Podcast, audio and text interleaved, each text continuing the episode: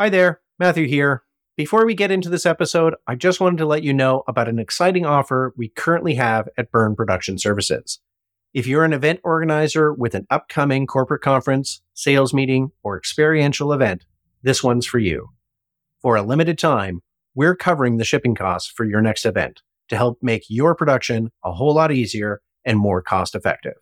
So be sure to check us out at byrneproductionservices.com and enjoy the benefits of this exclusive offer. Okay, let's get into the episode. The first couple of months back in live events, I had terrible social anxiety. Being in large crowds, finding a way to communicate with people was hard because you really didn't do it in person for so long. Yes, you know, you had may have Zoom calls and FaceTimes and stuff, but it's just not the same as being in the company of somebody physically. And it was definitely a struggle for me to find how to engage in those social settings again. And I'm sure I'm not alone, but it took some time. Welcome to Production Value Matters, the business event podcast, brought to you by Byrne Production Services. Here, we explore the different ways business events can bring value to your organization, the latest technological advances in the event space, as well as providing you with actionable strategies to make a business event a success. Let's create an exceptional event experience. Welcome to another episode of Production Value Matters, the Business Events Podcast. Today, I'm joined by the fantastic Deanna Vollmer, current Director of Events and Customer Experience at Questex, where she's been leading the way in content rich experiences for nearly two and a half years. She started out in meetings planning and worked her way to the tippy top of the events world, and she's recently been advocating for event professionals' mental health. I'm very much looking forward to speaking with her today about her experiences with the good and the not so good. So, welcome, Deanna. Thank you. Thank you for having me. Talk to me about your career so far and your motivations have changed in that time. Like, is it true that when you were younger, you wanted to be a CSI? That is absolutely 100% true. Back when I was in high school, I really wanted to go into forensics and criminal psychology. I took a couple of classes on it and I was going to SUNY Albany to pursue a degree in criminal justice. And then it was an FBLA meeting that I had. I think it was 11th grade or senior year. And the guidance counselor's daughter was there and she had done the Walt Disney World internship in the hospitality industry. And at the time, I really didn't know what the hospitality industry was. So I kind of kept it in the back of my mind. And I knew one thing was for sure that I never wanted to be a Monday to Friday, nine to five number crunching kind of gal. So at the 11th hour, I pulled out of SUNY Albany and stayed home for the first year, just kind of doing liberal arts. And then I woke up one day in August and I told my parents, I'm switching schools and I'm declaring a major in hospitality. And I went enrolled with a schedule all on the same day. And here we are. That's great. And so when you were a student, you studied also in Europe and Australia. What was that experience like?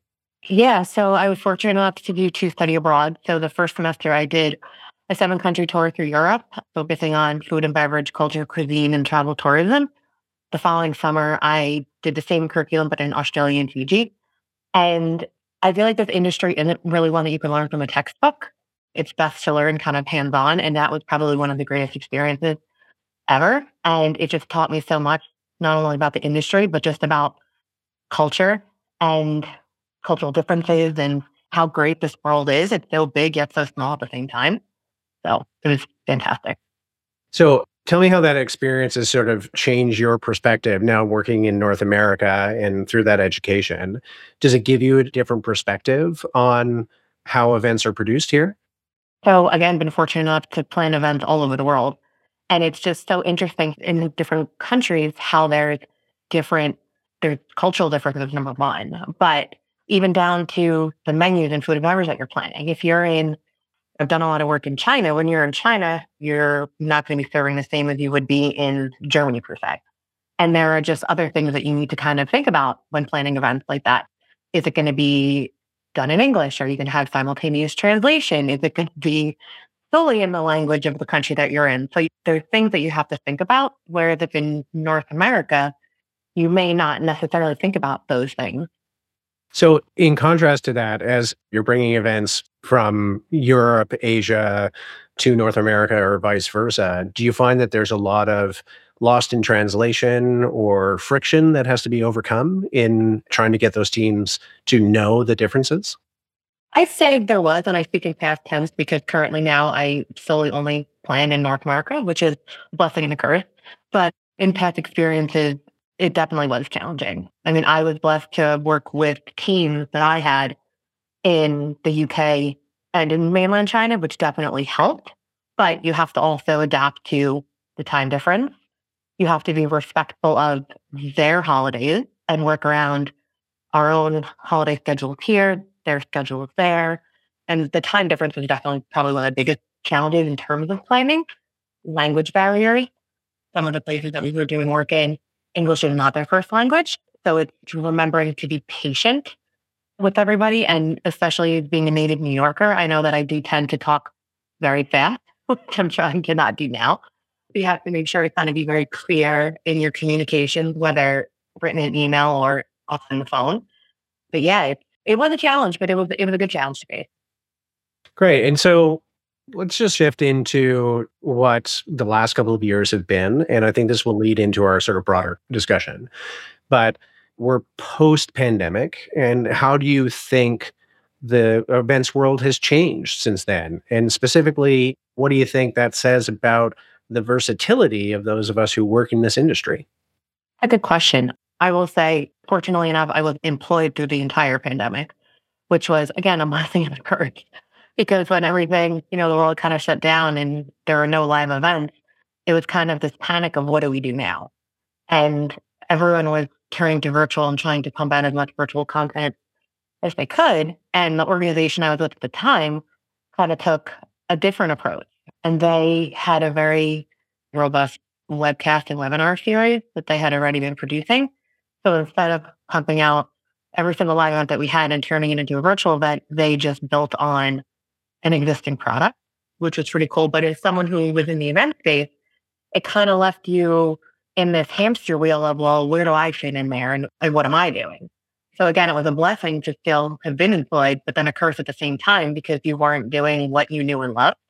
And there was so much unknown, not only in the event industry, but in every other industry out there as to when is this going to be over and what's going to happen.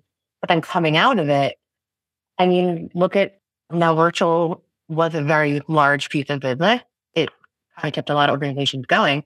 But as a result, I think people are now more than ever networking and bringing people together is probably like one of the number one focuses, at least in the work that I do in the industry that I'm in, is people want they want to meet face to face. They want to have those conversations versus Zoom fatigue was a thing.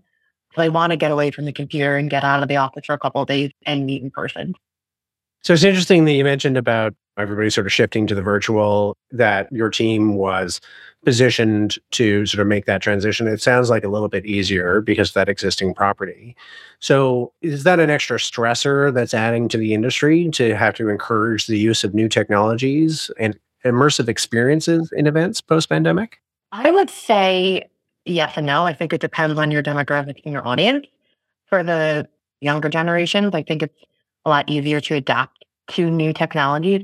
I know I'm someone who I like to consider myself tech savvy and I like to try out all the new technologies and platforms out there. For people in older generations who are kind of used to having paper and taking notes and are not as tech savvy, I think it definitely could be a challenge. And that's where you need to, again, be patient, patient with that and, and understand that things are not necessarily going to go as planned. And it's all about adapting and teaching people. So, what do you say to those people that you run into in the events world who, and let's just call their attitude towards this technology is a bit dated? How are you helping to bridge that gap? And specifically, I think it might be based on a little bit of fear, apprehension, and anxiety. I know for us, even something as simple as launching an event app, it's over communication. It's over communication on how to. So we always make sure to provide a very extensive guide, a step guide with visuals on how to download the app, how to get access, how to set up your profile. One thing that we started doing for our events that we implemented this year was kind of doing like an attendee and or partner town hall.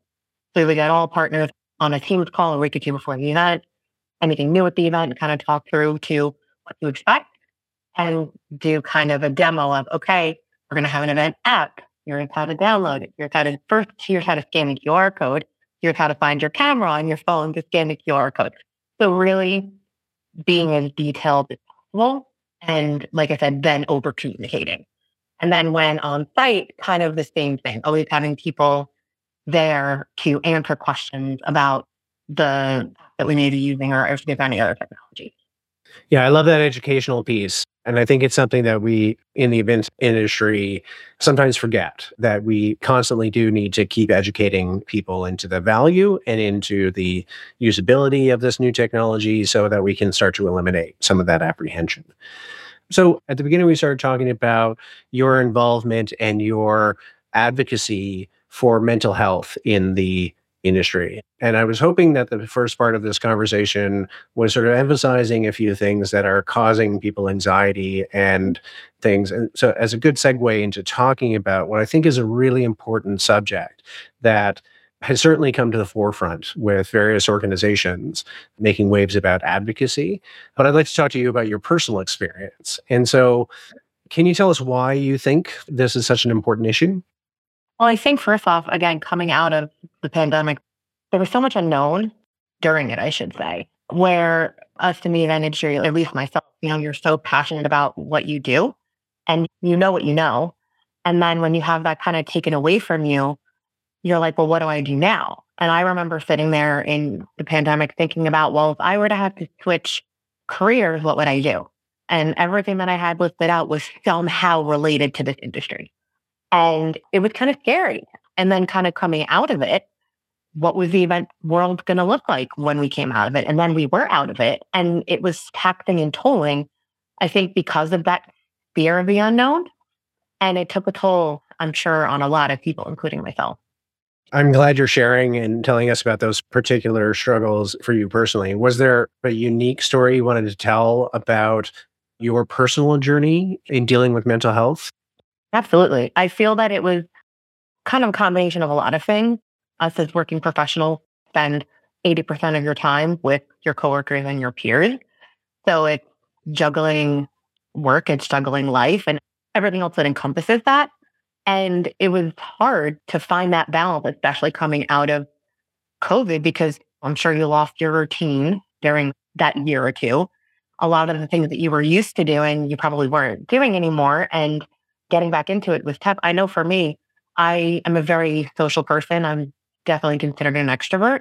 But the first couple of months back in line events, I had terrible social anxiety, being in large crowds, finding a way to communicate with people was hard because you really didn't do it in person for so long. Yes, you know, you had may have Zoom calls and FaceTimes and stuff, but it's just not the same as being in the company of somebody physically. And it was definitely a struggle for me to find how to engage in those social settings again. And I'm sure I'm not alone, but it took some time. And also, I found overstimulation was definitely something that had affected my mental health. Going into a, a large reception or something like that, where there's lights and music and all these different conversations that are going on, and then not knowing how to really engage socially in conversation, all of that together kind of, it definitely took a toll. I would say, I mean, burnout is definitely a real thing. And I don't just say in the professional space, but with all those other aspects of life that you have to take into account, we're human. We're not perfect, but as an event professional, I think strive for perfection. And I'm a firm believer that perfection actually doesn't exist because if perfection did exist, then well, it'd be a movie, right? Exactly my point. So we strive to perfection and we put so much pressure on ourselves, but for what reason? Now, I don't want to say what's the point, but again, we have to remember we're human. Humans make mistakes. Things may not necessarily go according to plan. And I think if we kind of remind ourselves of that, that things may go wrong, just it makes it easier to take that pressure off of yourself. So that's just a couple of things. Hi there, Matthew here again. Great job making it to the middle of the episode. If you're enjoying what you're hearing right now, remember to give us a follow. And if you really like it, drop us a review as well. Let's get back to the episode. Yeah, thank you for sharing. I'd love to sort of contrast that with pre pandemic. And I don't think that speaking about mental health issues was something that you would, most event professionals would feel comfortable talking about in a public space, maybe to friends, friends and family. And so, what do you think has motivated that shift into there's a lot more people being a lot more vocal and open about it? And what do you think is behind that? I think what's behind it is that people are kind of realizing that, yeah, we have our job, but they shouldn't necessarily define who we are. And I think coming out of COVID, us as individuals are realizing that we have to take care of ourselves in order to perform in our daily life. So performing in the workplace and outside of the workplace. Everyone wants to give their all and give 100%, but you can't give 100% if you are not 100%. I can speak to, you know, pre pandemic, I was traveling probably 60 to 70% of the time. And I remember I call it our fall gauntlet. It was the last fall gauntlet that I had done before COVID. It was in Hamburg, Shenzhen, Vegas, and Chicago in a span of like five weeks. And it's just go, go, go. I, I remember I think it was 36 out of 48 days I was gone. And during that time, you're out of your routine. You're not eating right. You're not sleeping. You're probably drinking. You're not working out. You're flying tens of thousands of miles. You're battling jet lag, you know, different climates. I came back and I would get sick after all of those trips. And I would be out for the count. But again, I felt married to the job where this is my job, I have to do it. And I didn't have my boundary. So I think coming out of COVID on the other end, having those boundaries now and being able to prioritize myself and my mental health and my physical health and well being makes me a better person, a better planner, and a better contributor to the overall end goal. Absolutely. I used to say that when the pandemic happened, everybody's worst fear came true. As an industry kept on motivating all of our actions i think a lot through fear. Fear of we were going to lose out fear of missing out fear of losing the gig or not getting the thing. And then when it all went away you realize that fear. And i think a lot of people sort of woke up and said you know what? I didn't die. My work went away but i'm still here. My family's still here.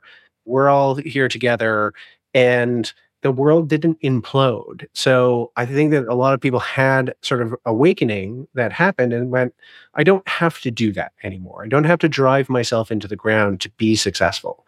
And I think that's a really positive shift. And so I'm glad people are doing it. That being said, as an industry, are we still putting too much pressure on our workforce? And do you think that that's the case? And because we see reports of hospitality workers all the time. Front of house being overworked and underpaid, living off tips, working themselves to the ground. Why do you think that the hospitality and events industries have still retained some of these bad habits? I think it's just a cycle. I think it's just like a vicious cycle that needs to get broken. I think it's about education. We know what we know. And I think we're so used to functioning at very high, fast paces that you don't have time to read these studies or learn about really what, what's going on. And again, it goes back to striving for perfection. And we push ourselves so hard at such a fast pace. But again, what's it all for? And you want what you do to be enjoyable, not something that you dread day in and day out. But I think as an industry, like you have said again, it was the FOMO, it was events are back, you know, industry events are back let me see how many industry events I can go to to see how many new contacts that I can make and make up for lost time. But is that really the answer? And I mean, I can say, you know, I've talked to people and, you know, read some of the articles and stuff out there that people are overworked. It's a thing. And, you know, especially with, you know, the, the economy the way it is, are organizations making, they laying people off and piling the work on others. I mean, again, we're all human, but is it realistic? Probably not. Right. And so, what more can be done to improve the industry's mental health efforts? I think it's educating people and letting it be known that it's okay to talk about and that it's okay to ask for help, especially as an individual, and breaking that stigma. It took me a long time to be comfortable with talking about it, but I find that talking about it is my way of helping people, even if it's just by listening. It's letting people know that they're not alone and they don't have to go through the struggle alone. So I really think it's kind of just forcing that message and really kind of, it shouldn't be stigmatized. So, how is it that you encourage open dialogue about mental health with your teams? I think it's really important to be open and honest about it. I know for myself, taking mental health days is is normal. I feel that pushing myself just it doesn't work for me anymore, and I make sure to keep those boundaries in place. So if I'm feeling off balance or if I just need to take a day, I have no shame in doing so. And I take that time for myself. I make it a priority to not check in. I make it a priority to kind of stay off my phone and to kind of just have a day for myself to rest, recharge, and just do things for me. And that could mean actually doing nothing, or it could mean going for a walk, getting a workout in, calling a friend you haven't spoken to in a while, but just really focusing on myself because then when I take that time to rest and recharge, it only then makes me more productive moving forward. In the past, I would kind of just push through because I have a deadline. I have three more events coming up. I can't be out of the office. Then you get the anxiety of, oh, the emails I'm going to miss and the the calls I'm going to miss. Again, but at the end of the day, you have to focus and prioritize you. Absolutely. I really like that idea of go take a walk or go work out. The way I've always put it is the separation of church and state. I had a few people reach out to me when they were starting to work from home because it was new to them. I've been doing it for years. And one of the biggest, easiest things that people could do was this separation of church and state. So go and put your office in a place that you can't see when you're done work at the end of the day. Don't make it your living room. Don't make it your bedroom. Don't make it at this because if those two spaces are mixed and you don't have the ability to sort of get up and get out of that space for those mental moments of, I just need a break, I need to separate myself here, it becomes very difficult. So I love that suggestion. Yeah. And one of the things that really, really helped me also too was I worked from home. Even pre COVID, I would work from home a day or two a week and you would be traveling. So I was never really full time in the office. But then you transition to work from home full time you're like, how do I do this?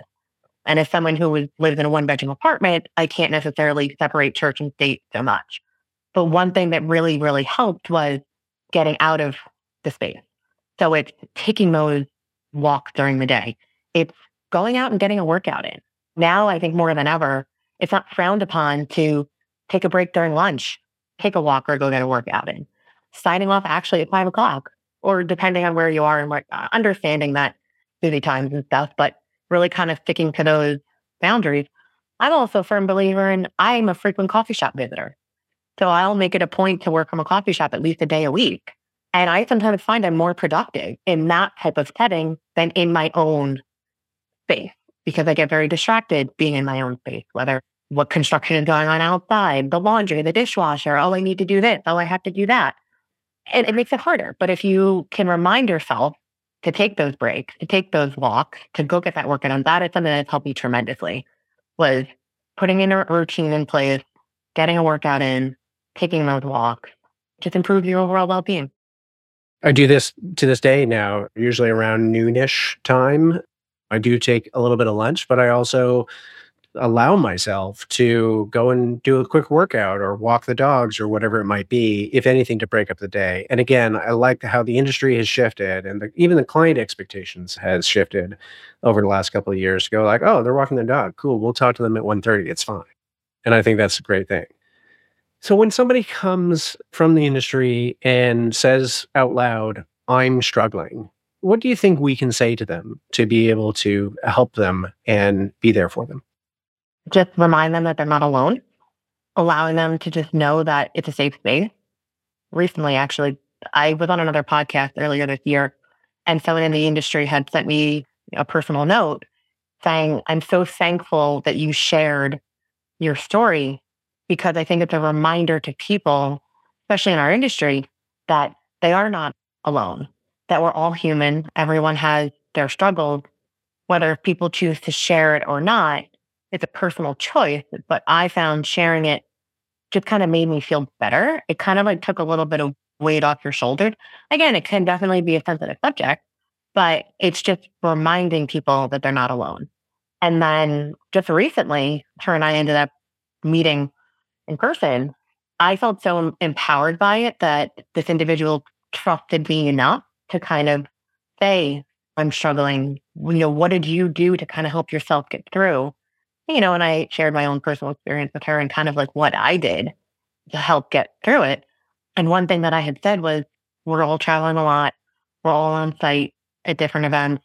We're flying. We're in different time zones and all that stuff. One thing that I try to do now when I travel is to be more mindful of what I'm eating and kind of stay away from these hotels, the making healthier choices.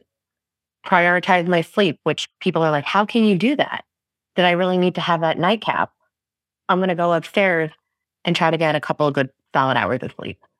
I'm going to get up in the morning and I try to get at least one day of a workout in when I'm traveling on event days. And it's hard, but that's where you kind of have to prioritize because I know that doing that for my mental health will then only help make me a better individual, a better planner, and a better person in this industry. That's amazing. We usually like to sort of wrap up these episodes with let's get some practical tips into people's hands for what we talked about. But specifically in this, if anyone listening is now struggling themselves and want to find some help, do you have any resources or places that they can visit? Like, what would you encourage them to do? For me personally, one thing that I did was I actually reached out to HR to see if there was any benefits that Questex offered in the mental health space. And sure enough, there were. And I took use of those resources for sure. And it's really, it's just kind of finding people that you're comfortable talking to. And I found in the very beginning that it was actually easier to talk to people that were more on the outside than actually on the inside. And it's really just kind of just understanding that, again, you're not struggling alone. There are people there to support you. And sometimes talking about it does make it easier in terms of resources outside of benefits and stuff. I would just say talk about it. Asking for help is probably the best thing that you can do for yourself. And whether that be calling up a friend or going to speak to a therapist, you have to take the matter into your own hands. No one is going to help you if they don't know that you need help. So I think for me, the number one thing was asking for help. And then it kind of all evolved on its own. That's great. Thank you very much for sharing, Deanna. So that's the end of our episode. Where can people find you if they would like to get in touch? If anyone's listening, you can find me on LinkedIn. Deanna Vollmer is my name. Shoot me a direct message and I'm happy to listen. Absolutely. Well, thank you very much, Deanna, for joining me on this podcast. And it was lovely talking to you. Thank you. Production Value Matters, the business event podcast, is brought to you by Byrne Production Services. To find out more about Byrne Production Services and how putting on events can drive value for your business, visit byrneproductionservices.com. Make sure to click subscribe so you don't miss any future episodes. And on behalf of the team here at Production Value Matters, thank you so much for listening.